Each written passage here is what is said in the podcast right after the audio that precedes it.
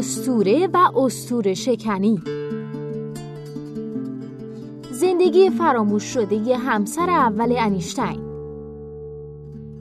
میلوا ماریچ فیزیکدان بود و احتمالاً بدون وجود اون نظریه نسبیت هم وجود نداشت. نوشته پولین گنیو. ترجمه علی بردگرد منبع Scientific American گوینده اکرم عبدی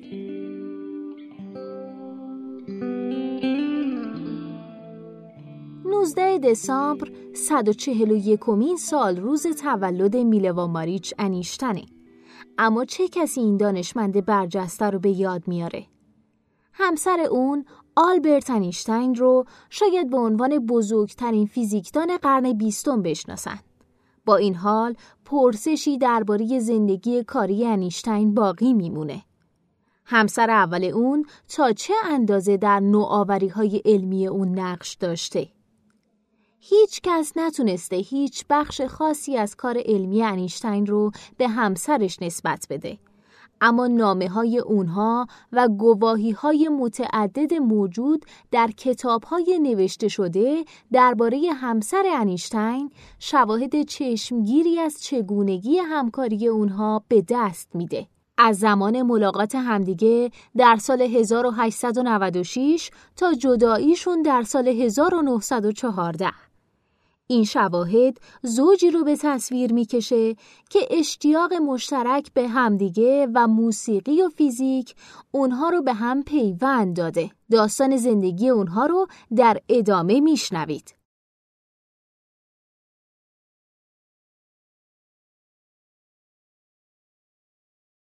میلوا ماریچ در سال 1875 در شهر تیتل در کشور سربستان زاده شد. مادر اون ماریا روزیچ و پدرش میلوچ ماریچ مردی ثروتمند و محترم در بین مردم بود. اونها دو فرزند دیگه به نامهای زورکا و میلوش پسر داشتند. میلوا در آخرین سالی که دختران در سربستان اجازه حضور در دبیرستان داشتند وارد دبیرستان شد.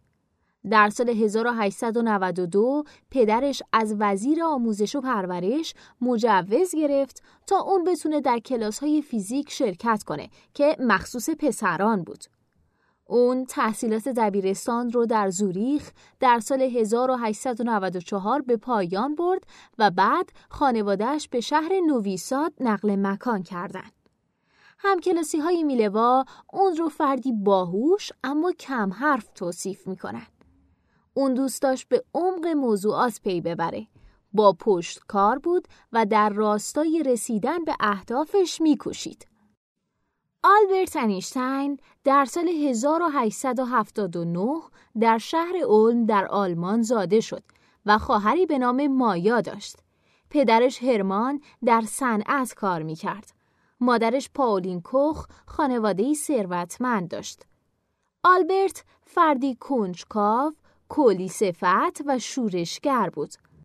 از اونجا که انیشتین آدم بینظمی بود، از سختگیری و مقررات شدید مدارس آلمان نفرت داشت. بدین ترتیب اون هم دبیرستان رو در سوئیس به پایان برد و خانوادهش به میلان نقل مکان کردند.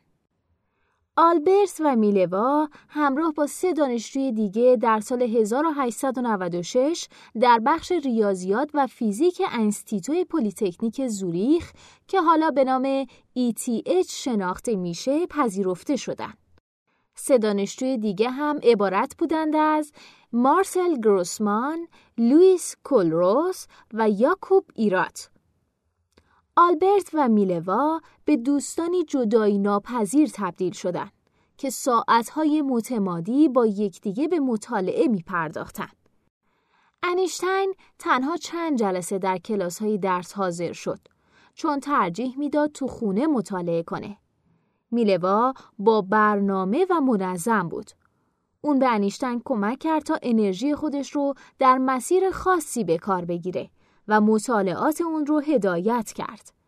این حقایق از نامه های اونها به یکدیگه در طول تعطیلات دانشگاهی در فاصله سالهای 1899 تا 1903 آشکاره. 43 نامه از آلبرت به میلوا در دسترسه. اما تنها ده نامه از میلوا باقی مونده.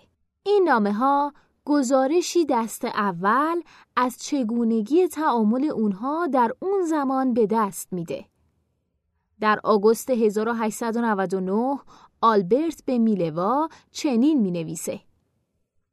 هنگامی که برای نخستین بار آثار هولم هولز رو می خوندم مطالب خیلی عجیب به نظر می رسید. زیرا تو در کنارم نبودی و امروز این وضعیت بهتر نشده. از دید من کاری که ما با هم انجام میدیم خیلی خوب روحیه بخش و همینطور آسونتره. سپس انیشتین در دوم اکتبر 1899 از میلان اینطور می نویسه. آب و هوای اینجا اصلاً با روحیه من سازگار نیست و در حالی که دلم برای کار تنگ شده ذهنم پر از افکار تاریکه. به دیگر سخن دلم می‌خواد تو در کنارم باشی و مهربانانه بر من نظارت کنی و من رو از این شاخه به اون شاخه پریدن باز داری. میلوا در پانسیونی زنانه سکونت داشت و در اونجا با دوستان مادام العمر خودش یعنی هلن کویفلورساویچ و میلانا بوتا آشنا شد. هر دوی اونها از حضور دائم آلبرت در محل سکونت میلوا سخن میگن که آزادانه در نبود میلوا برای قرض گرفتن کتاب به اونجا می اومده. میلان پوپوویتس نوه هلن نامه های بین میلوا و اون در طول زندگیش رو منتشر کرده. در پایان تحصیلات اونها در 1900 میلوا و آلبرت نمراتی مشابه گرفته بودند که به ترتیب 4 و 6 و 4 و 7 بودند. به جز در درس فیزیک کاربردی که میلوا بالاترین نمره یعنی پنج و انیشتین فقط یک گرفت. میلوا توی کارهای آزمایشگاهی ممتاز بود اما انیشتین اینطور نبود. با این حال در آزمون شفاهی پروفسور مینوکوفسکی به چهار دانشجوی مرد از دوازده نمره یازده داد اما به میلوا پنج داد. فقط آلبرت موفق به دریافت مدرک شد. در این بین خانواده آلبرت به شدت با رابطه اون با میلوا مخالف بودن. مادرش سرسختانه مخالفت می‌کرد. آلبرت در نامه‌ای به میلوا در تاریخ 27 جولای 1900 از مخالفت مادرش اینطور گزارش میده. موقعی که تو به سی سالگی برسی اون دیگه عجوزه فرتوز خواهد بود. بنابراین نمی‌تونه در کار خانواده محترم دخالت کنه. میلوا نه یهودی بود و نه آلمانی. ضمن اینکه پاشم لنگ می‌زد. مادر آلبرت گذشته از تعصباتی که درباره افراد خارجی داشت، میلوا رو بیش از حد اهل فکر و مطالعه می‌دونست. به علاوه پدر آلبرت اصرار داشت که پسرش پیش از ازدواج باید کار داشته باشه. آلبرت در سپتامبر 1900 به میلوا اینطور می نویسه. من مشتاقانه منتظرم تا کار مشترک و جدیدمون رو از سر بگیریم. تو حالا باید به پژوهش خودت ادامه بدی. چقدر احساس غرور خواهم کرد که همسرم یه دکتر باشه در حالی که من تنها یه آدم معمولی باشم. اونا هر دو در اکتبر 1900 به زوریخ برگشتن تا کار بر روی پایان نامه خودشون رو شروع کنن. هر سه دانشجوی دیگه همگی به عنوان استادیار در انستیتوی پلیتکنیک زوریخ پذیرفته شدند. اما انیشتین پذیرفته نشد. اون فکر می‌کرد که پروفسور وبر از پذیرش اون جلوگیری می‌کنه. بدون شغل انیشتین از ازدواج با میلوا خودداری کرد. اونها مخارج خودشون رو از راه تدریس خصوصی تأمین می‌کردن و اونچنان که میلوا به دوستش هلن ساویچ می نویسه همچنان مثل گذشته به زندگی و کار ادامه می‌دادند. در 13 دسامبر 1900 اونها مقاله‌ای درباره خاصیت موینگی منتشر کردند که تنها با نام آلبرت امضا شده بود. با وجود این هر دو در نامه های خود به این مقاله به عنوان مقاله مشترک ارجا میدن. میلوا در 20 دسامبر 1900 به هلن ساویچ اینطور می نویسه. ما رونوشتی خصوصی برای بولسمن میفرستیم تا ببینیم نظر اون چیه و من امیدوارم که اون به ما پاسخ بده. به طور مشابه آلبرت در چهار آوریل 1901 به میلوان نامه می نویسه و میگه که دوستش میشل بسو به نمایندگی از من با اموش پروفسور یونگ دیدار کرده که یکی از سرشناسترین فیزیکدانهای ایتالیاست و رونوشتی از مقاله ما رو به اون داده. به نظر می‌رسه که اونها به طور مشترک تصمیم گرفته بودن مقالات خودشون رو تنها با امضای انیشتن منتشر کنن. چرا؟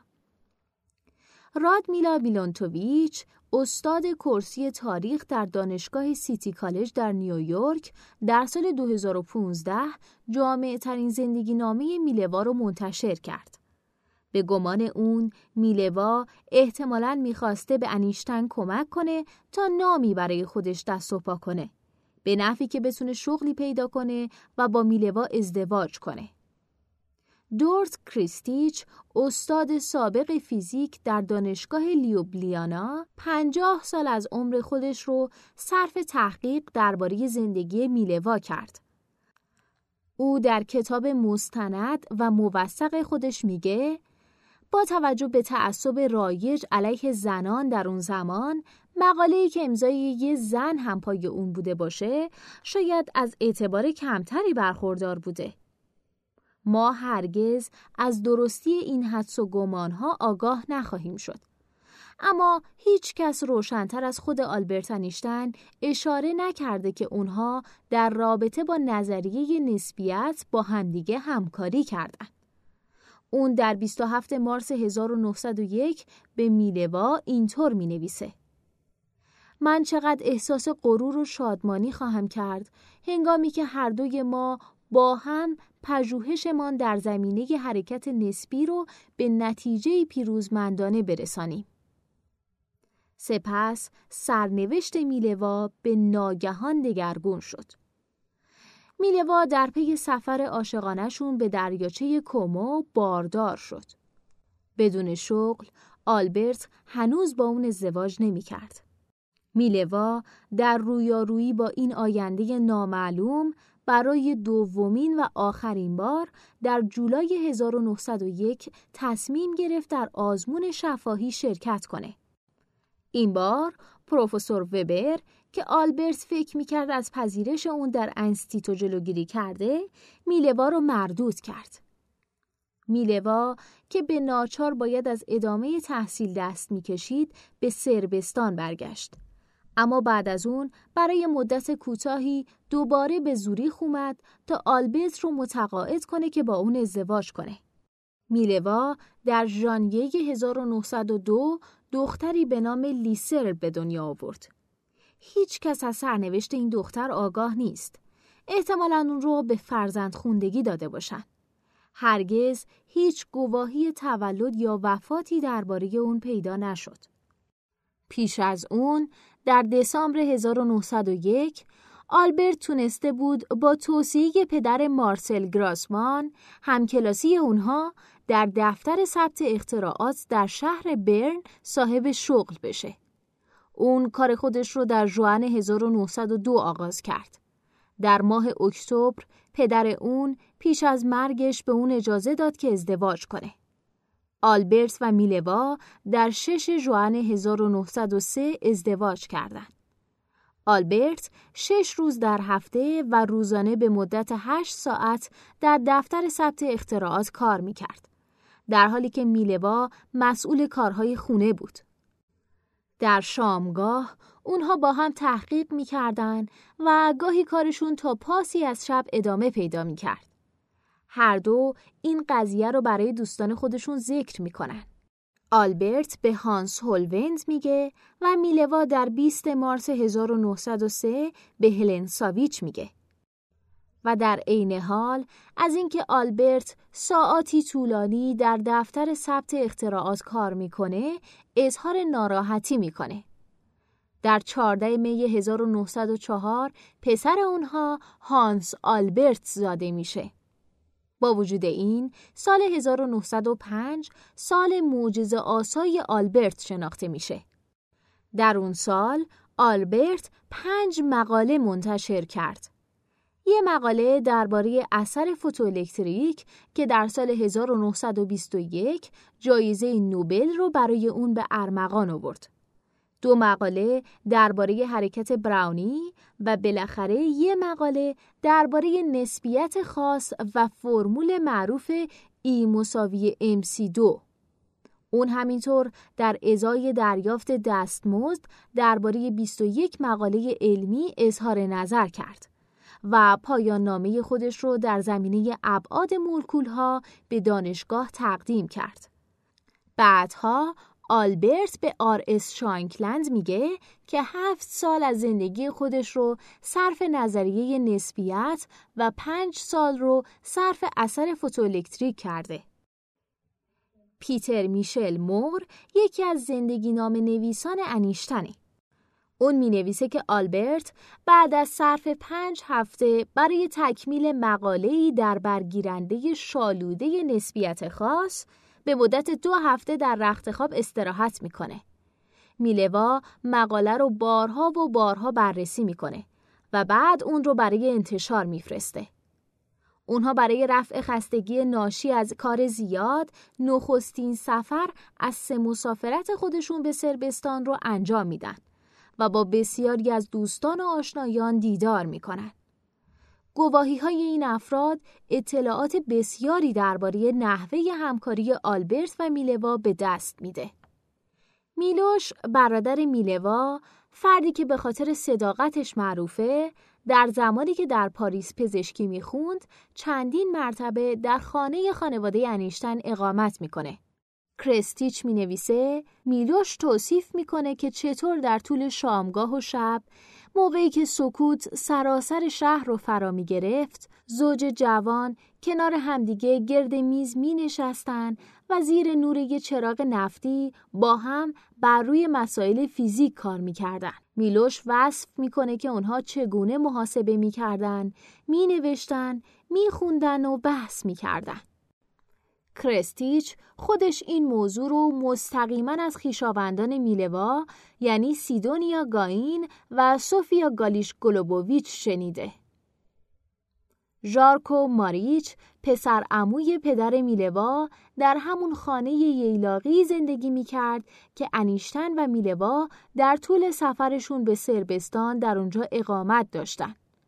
اون برای کرستیش توضیح میده که چطور میلوا با آلبرت محاسبه می‌کرد، مینوشت و همکاری داشت. این زوج اغلب توی فضای سبز می نشستن و درباره مسائل فیزیک بحث می کردن. هماهنگی و احترام متقابل بر رابطه اونها حکم فرما بود. گاین و ژارکو همچنین میگن که از پدر میلوا شنیدن که در طول مسافرت انیشتن و میلوا به نویساد در 1905 میلوا رازی رو به اون گفته. این راز بدین شرحه.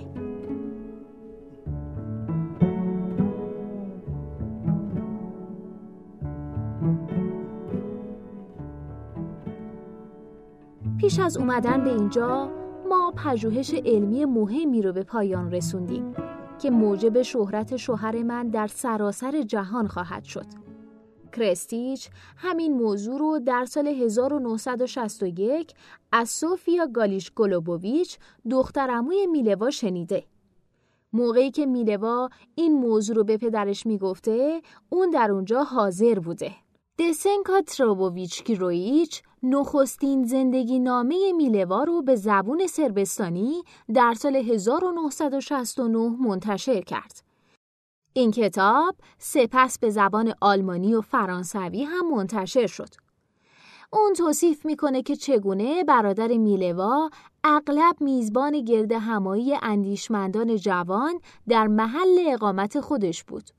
در طول یکی از این گرد همایی های شامگاهی آلبرت اعلام می‌کنه که من به همسرم نیاز دارم. اون تمام مسائل ریاضی منو حل می‌کنه. موضوعی که گفته میشه میلوا اون رو تایید کرده.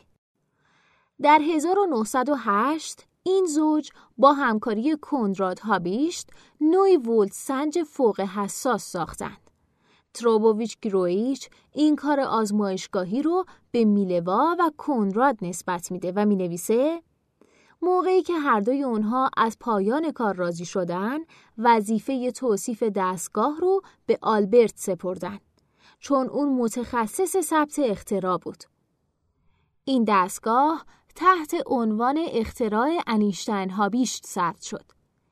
موقعی که هابیش تصمیم میلوا برای نگنجوندن نام اون رو زیر سوال می‌بره، میلوا به آلمانی و با بازی با کلمات اینطور پاسخ میده. چرا؟ ما هر دو یه قطعه سنگ هستیم. یعنی ما یه روحیم در دو تا بدن. نخستین نشانه های به رسمیت شناخته شدن کارهای انیشتین در سال 1908 آشکار شد. آلبرت در شهر برن بدون دریافت حقوق تدریس می کرد تا اینکه در سال 1909 و در زوریخ نخستین شغل دانشگاهی به اون پیشنهاد شد. میلوا هنوز به اون کمک می کرد. هشت صفحه از نخستین یادداشت‌های آلبرت برای تدریس به دستخط میلوا هستند. همچنین یکی از نامه های نوشته شده در سال 1910 در پاسخ به ماکس پلانک که نظر آلبرت رو جویا شده بود به دستخط میلواست. هر دو سند در مرکز اسناد آلبرت انیشتین یا همون AEA در اورشلیم نگهداری میشه. در 3 سپتامبر 1909 میلوا به طور محرمانه به هلن ساویچ چنین میگه او حالا به عنوان بهترین فیزیکدان آلمانی زبان شناخته میشه. اونا خیلی بهش احترام می‌ذارن و امتیاز میدن. من از موفقیت اون خیلی خوشحالم. زیرا اون کاملا سزاوار این موقعیته. فقط امیدوار و آرزومندم که شهرت اثری زیانبار بر انسانیت اون نداشته باشه. در ادامه اضافه می‌کنه با این همه شهرت اون دیگه وقت کمی برای همسر خودش داره. چی میشه گفت؟ بر اثر انگشت نما شدن یکی موروارید و صاحب میشه و دیگری صدف رو. پسر دوم اونها ادوارد در 28 جولای 1910 به دنیا آمد. تا سال 1911 آلبرت هنوز برای میلوا کارت پستالای محبت آمیز میفرستاد. اما در سال 1912 انیشتین در حین دیدار خانوادهش که به برلین نقل مکان کرده بودند رابطه رو با دختر خالش السا لوونتال آغاز کرد. اونا به مدت دو سال به طور مخفیانه با همدیگه نامه نگاری داشتن. السا 21 نامه اون رو پیش خودش نگهداری کرد که حالا در مجموعه نامه های آلبرت انیشتن موجوده. در این مدت آلبرت در جاهای مختلفی کرسی استادی داشت. نخست در پراگ، سپس در زوریخ و سرانجام در سال 1914 در برلین برای اینکه به السا نزدیکتر باشه. این موضوع موجب فروپاشی ازدواج اونها شد. میلوا با دو پسرش در 29 جولای 1914 به زوریخ بازگشت. در سال 1919 اون به طلاق رضایت داد. اما با این شرط که اگه آلبرت برنده جایزه نوبل بشه پول جایزه به اون تعلق بگیره. موقعی که اون این پول رو دریافت کرد دو مجتمع آپارتمانی کوچیک خرید و از درآمد اونها فقیرانه زندگی کرد. پسرش ادوارد به طور مکرر در یک آسایشگاه به سر می برد. اردوارد بعدها به اسکیزوفرنی مبتلا شد و سرانجام در آسایشگاه بستری شد. به دلیل این مخارج پزشکی میلوا در سراسر زندگی خودش از نظر مالی با مشکل روبرو بود و سرانجام هر دو مجتمع رو از دست داد.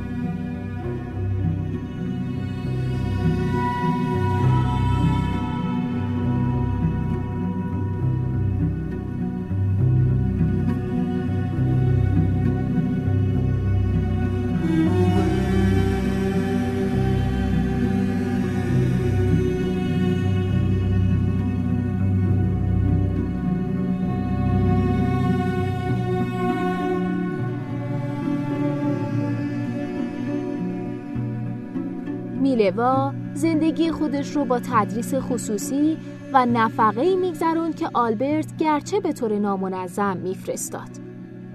در سال 1925 آلبرت در وصیت‌نامه خودش نوشت که پول جایزه نوبل ارسیه پسران اون هست.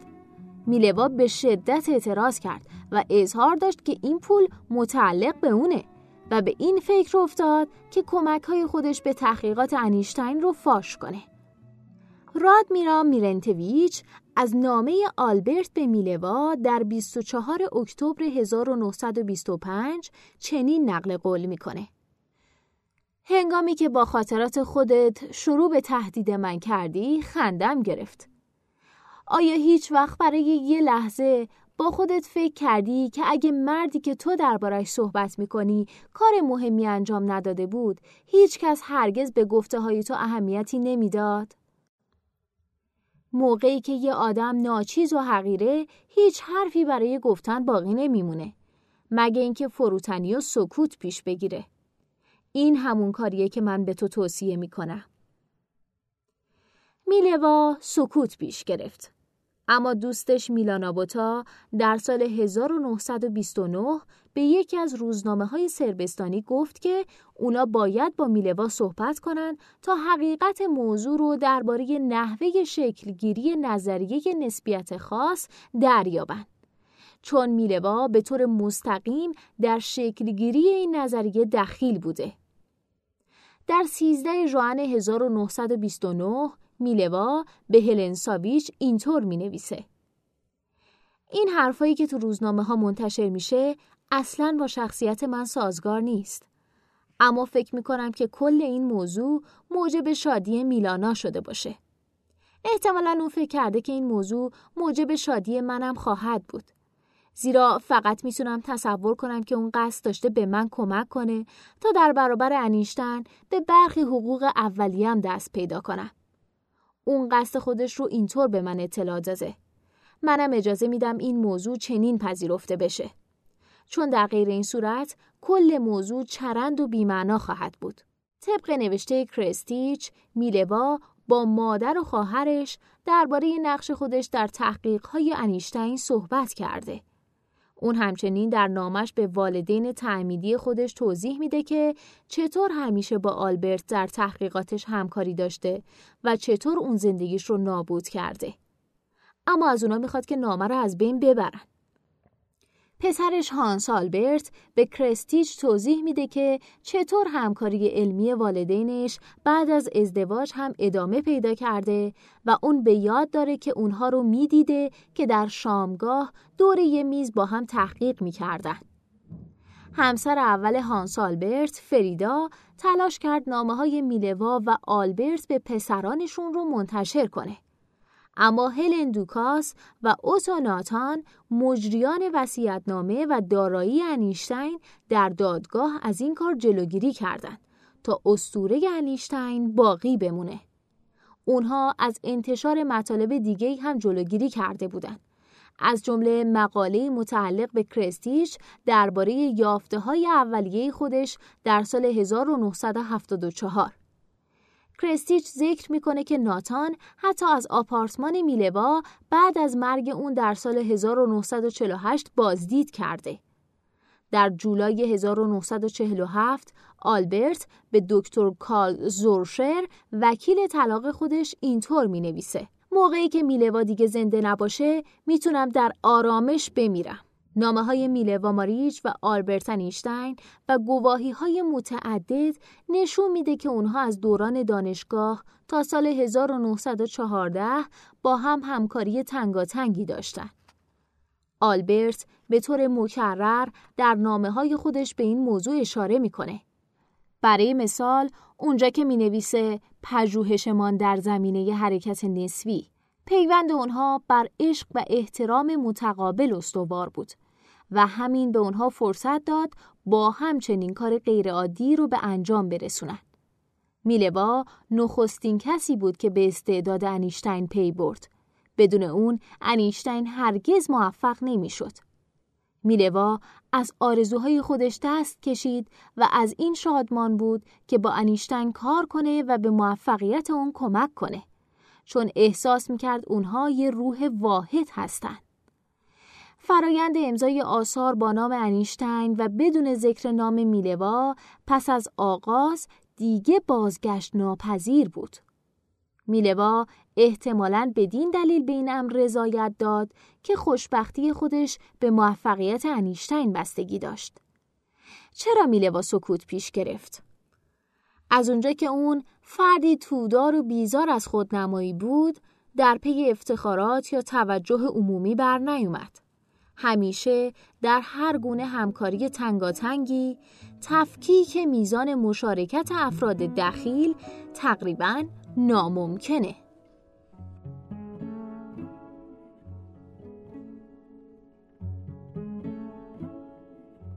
پشت پرده های زندگی انیشتین اینجا به پایان رسید. امیدوارم که این پادکست رو دوست داشته باشین. ممنون که تا انتها با من همراه بودین. اگه شما هم ایده جذابی دارین که فکر می‌کنین می‌تونه برای بقیه جالب باشه اون رو در قالب یه فایل صوتی در سایت شنوتو اشتراک بگذارید ممنونم